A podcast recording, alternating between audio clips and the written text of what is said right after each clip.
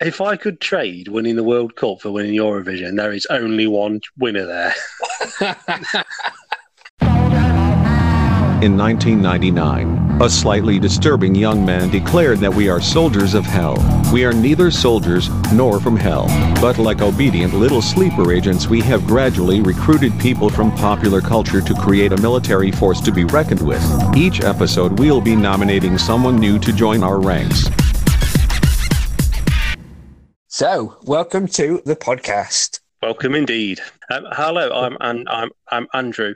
I'm um, formerly known as Andy. You, you can inter- interchange, intertwine it. I'm not that bothered. It doesn't matter that much. I'm, I, Hello. I'm Andy. Hello. And I'm Spence. My mum calls me Spencer. There we go.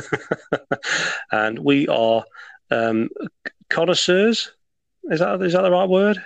Of pop culture and and all it encompasses. and obsessive about various different things, not just about pop culture, but but um, we we're hobbyists. We we like to do things. You might call us geeks, but also you might just call us blokes because I think that's what guys do. They they like think about something and then obsessively do that thing, and then they go on to something else. So I Yeah. think either of us have reached golf territory yet. Thank God. And Maybe one day. And over the previous previous podcasts, that's what we've done. We've kind of talked about the things that we do and the things that we are, and uh, And who we are at that moment in time. exactly, and who our heroes are at that moment Yes. in time. Because who is my hero today might not be my hero tomorrow. But he might be the hero you deserve right now. you know what this reminds me of? We, we should call our podcast Hero Quest because that, that's that's perfect. that's Are there going to be any licensing issues with that? With the board game, I don't even know if it's produced anymore. Right, so th- we need a thing to talk about this month, and I'm gonna, I'm gonna, I'm gonna tell you where we're gonna start, and then let's see where we end up. Okay. Uh, I'm going to talk about my groin. But you weren't expecting that, were you? When you say you're going to talk about it, do you mean in a descriptive sense or something else? Uh, I'm going to tell you what it feels. I'm going to tell you what it feels like. I can't believe I've said that. It- it's painful. That's what it feels like. I, um, I've twinged it. I Oh no!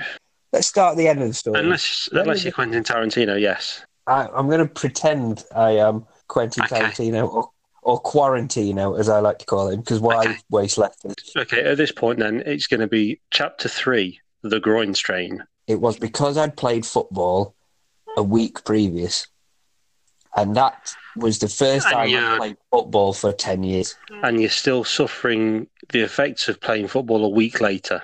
Yes, pretty much. I didn't Yeah. realise I was actually. I was invited by a neighbour, also a dad, who said I'd play five-side football or six-side or whatever it is with a group of dads up at the school. Do you want to play? And I was like, yeah, all right. He'd sort of told me that it wasn't a good standard. There's not a good standard, and there's not a good standard. Playing in a Sunday league team is not a good standard if you compare it to the World Cup, which is on right now. Compare me to a Sunday league footballer, and I am nowhere near that level. So I was kind of worried about how it would be. I think I did all right considering my lack of fitness and lack of practice, but halfway through, I did really feel the muscle go on my left groin, and I thought, "Oh God, I'm going to pay the price here." But then the next day, it didn't trouble me that much. Well, not more than the rest of my whole body, which was, was in bits. So, but that eventually did wear off. But yeah, I'm now back to being a physical wreck again. Just tell people that you're rehearsing for Richard III. I'm just limp everywhere. Yeah. Okay. Uh, So, so the point here, I suppose, is that in in your current state of fitness and ability, you've re-embraced a pastime with with gusto that perhaps you maybe didn't appreciate the toll it would take on you. Yeah, those days are long gone. I should realise that. We don't play mini discs anymore. To be fair, not many people ever did. it's a different generation.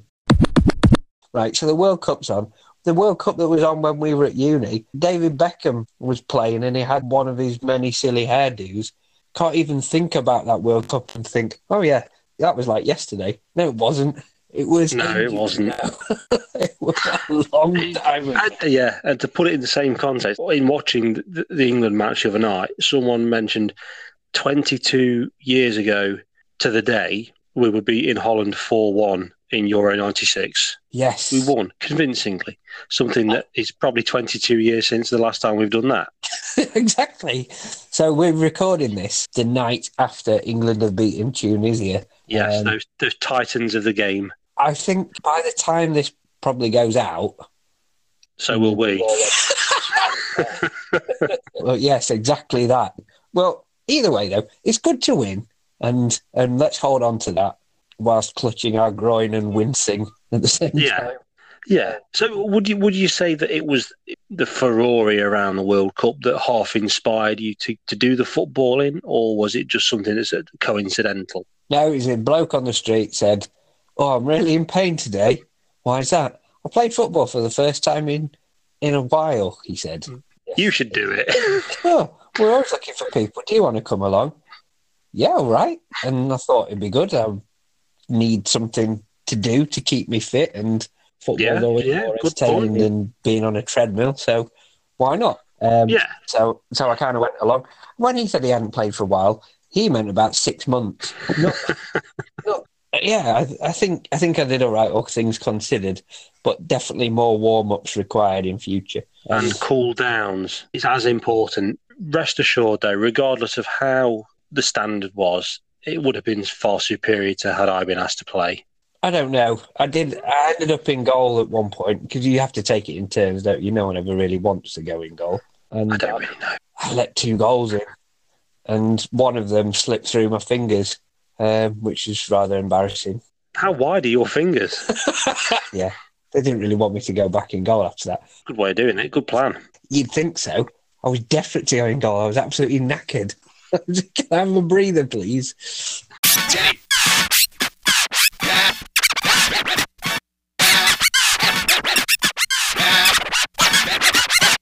But yeah, so World Cup's on. Have you been enjoying it? Have you seen much of it? No, well, as you know, I've been, I've been away over this weekend um, while the while the majority of the matches have run. I watched the England match yesterday mainly because we'd sort of promised my oldest that she could watch it, and for some reason, and I don't know where she gets it from, she quite likes football. Because I can, to be honest, take it or leave it. I think I've run through that gamut of emotions now associated with supporting England from sort of like youthful optimism and I probably started watching at the wrong tournament. What because Euro '96 was a performance high point, so it's Yeah. sort of like it sort of set me up from disappointment from there on.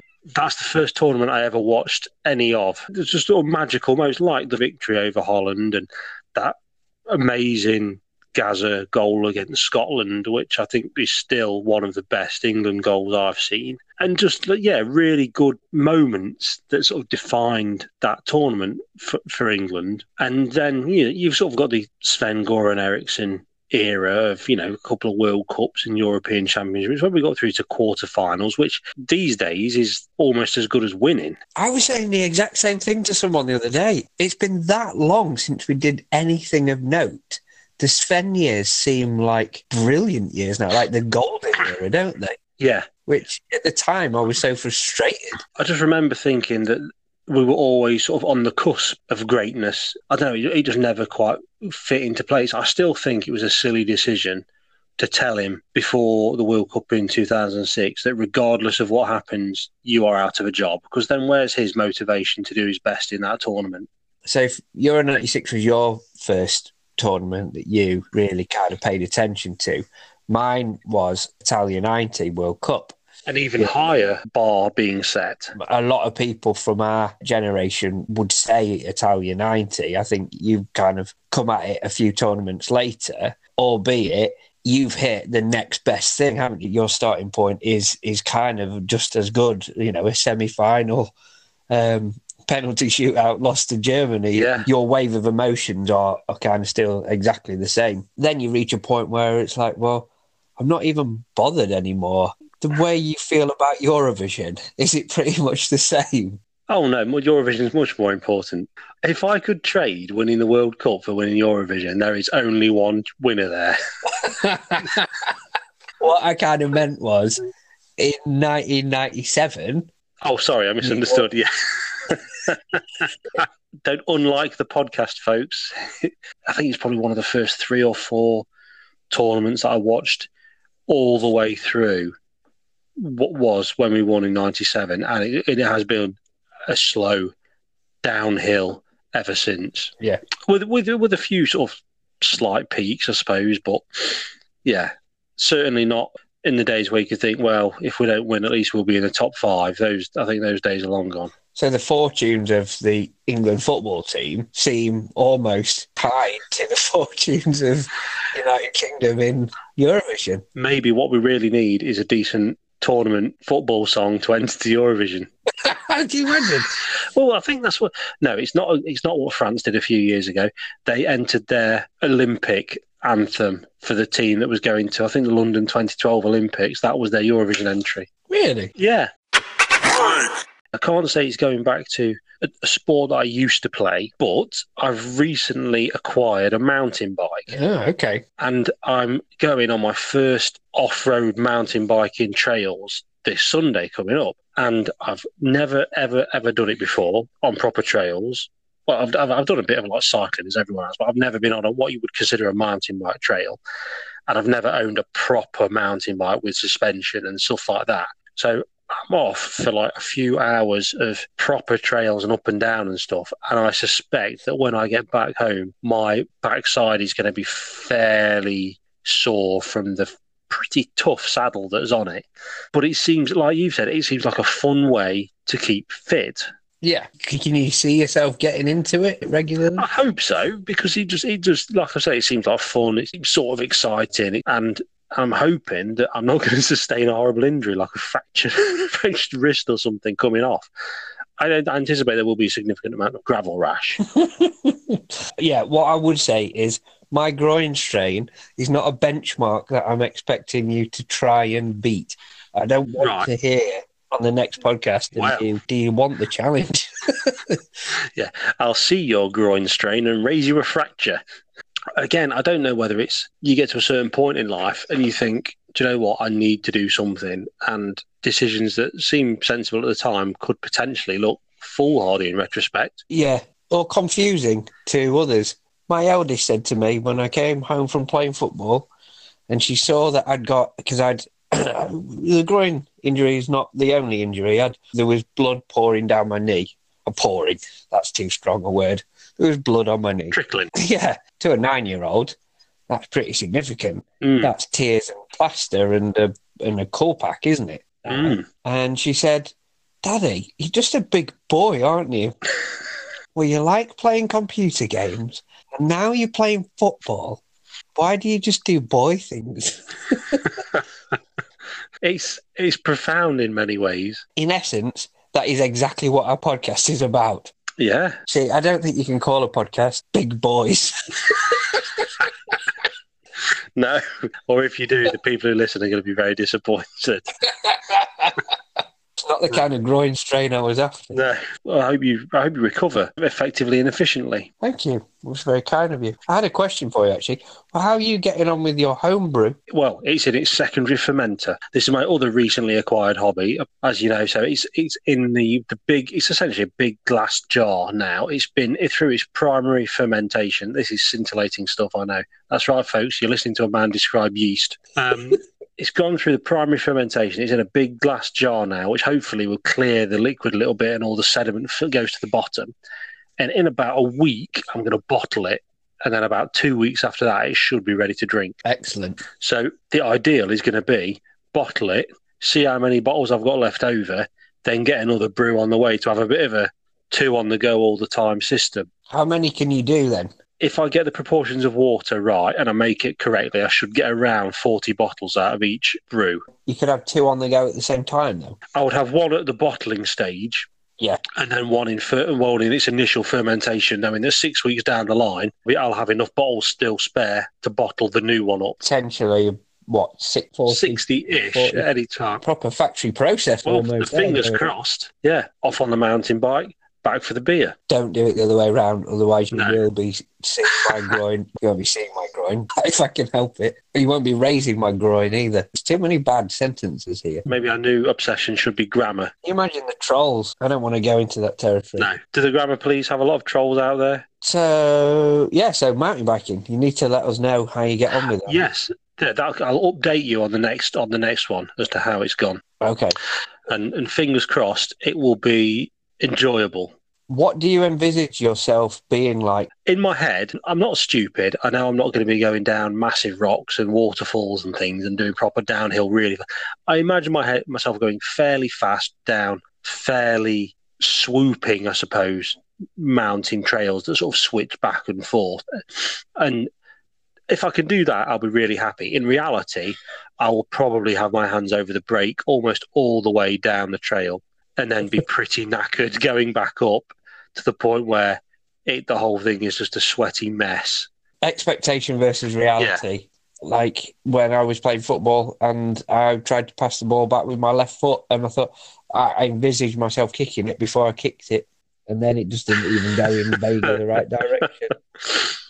And obviously, in my head, it was like Beckham with his right foot.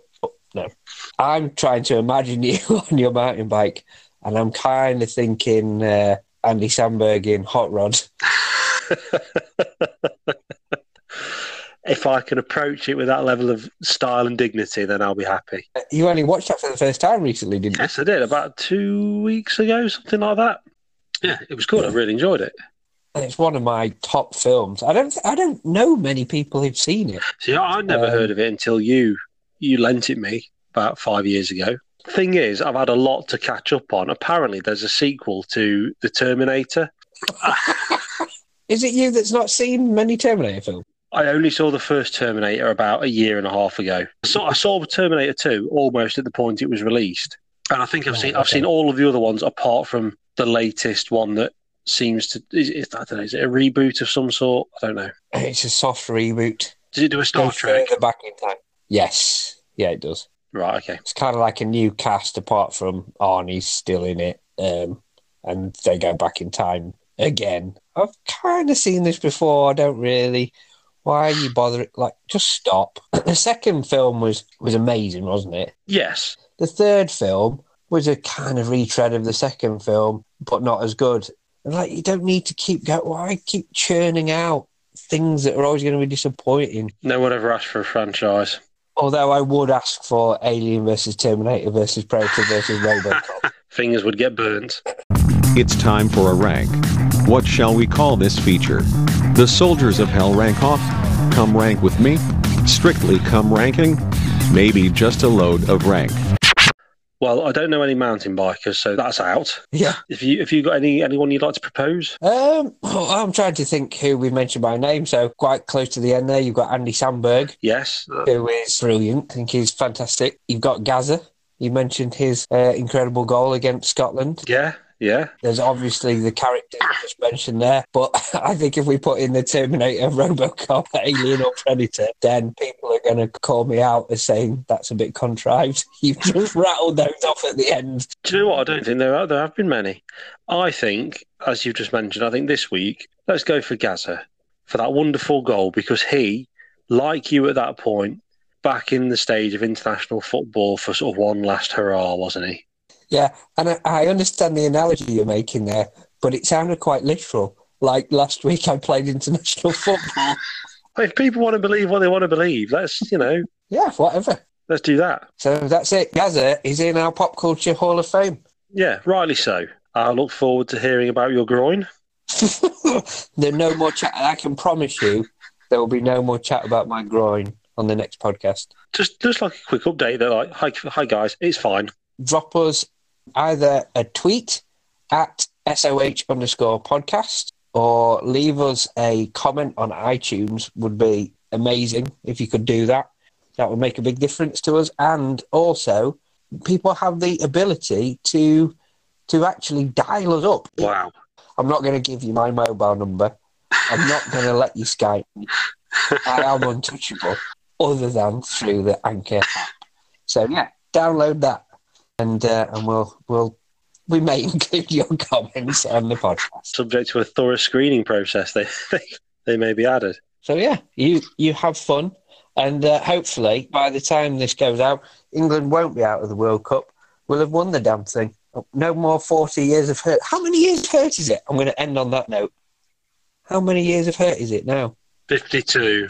Fifty-two years of hurt. I'll see you next time. Bye. See you soon. Bye. Soldiers of Hell is a Fosgate Studios production. If you enjoyed it, please like, subscribe, comment, and share.